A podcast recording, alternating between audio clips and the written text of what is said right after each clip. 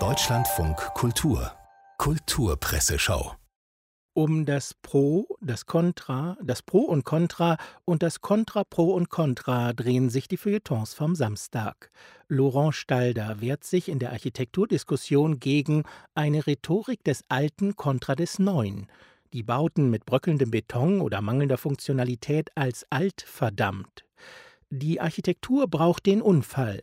Ohne kaputte Häuser wäre die Baukunst nicht vorangekommen, schreibt der Professor für Architekturgeschichte und Theorie in der Neuen Zürcher Zeitung.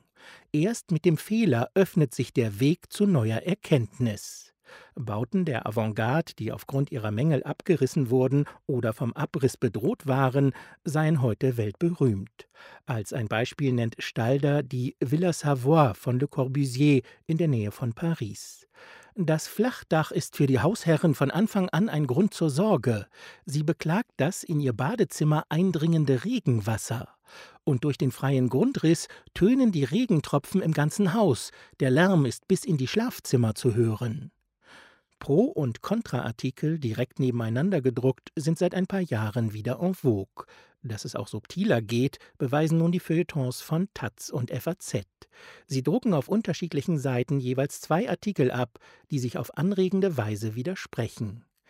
Wenn wir die Rechten und das Rechte loswerden wollen, müssen wir uns vielleicht daran gewöhnen, dass es sie gibt, schreibt der Soziologe Armin Nasehi in der Taz, auch mit Blick auf die Diskussion über neurechte Verlage auf der Frankfurter Buchmesse.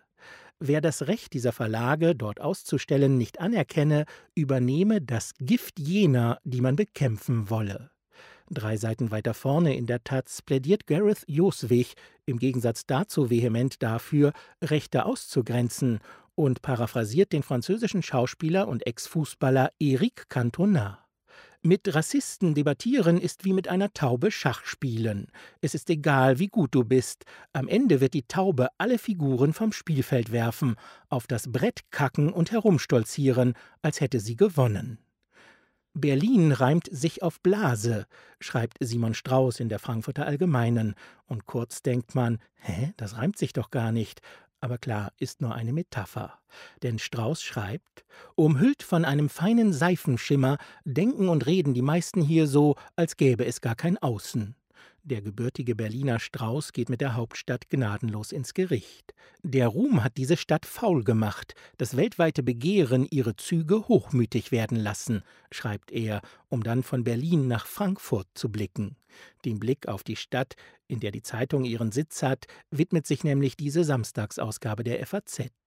In Frankfurt lebt man, ohne zu wissen, dass man in Frankfurt ist, lobt Simon Strauß. Diese Stadt hat auch ein Herz für die Gewöhnlichen, für all die, die eine ehrliche Meinung haben, ehrliche Ängste, ehrliche Sehnsüchte. Für wen das unerträgliche Frankfurt Lobhudelei ist, der findet nur eine Seite weiter in der FAZ, was er sucht. Frankfurt gesehen von seiner hässlichsten Seite, allerdings im Bild, das Filmthriller der DDR von der Stadt zeichnen, etwa Pygmalion 12 von 1971. Frankfurt erscheint da als dekadentes Höllenloch, in dem sich altansässige, wie von auswärts hereingeschneite Ungeheuer in plüschverseuchten Kellerclubs von schmierigen Quizmastern Modeschauen ausrichten lassen, damit sie ihren Frauen allerlei Lack und Leder kaufen können, um diese in Villen, wo ständig neue, noch teurere Farbfernseher installiert werden, bei jeder Umarmung fast zu erwürgen, schreibt Dietmar Dahth. Halbseidende Intellektualität, Adorno, hypnotisiert in dieser Stadt die jungen Leute, die dann orientierungslos auf Tanzschiffen im Main herumtorkeln, während nebenan bestechliche Anwälte Briefe mit wächsernen Siegeln an grinsende Killer verhökern.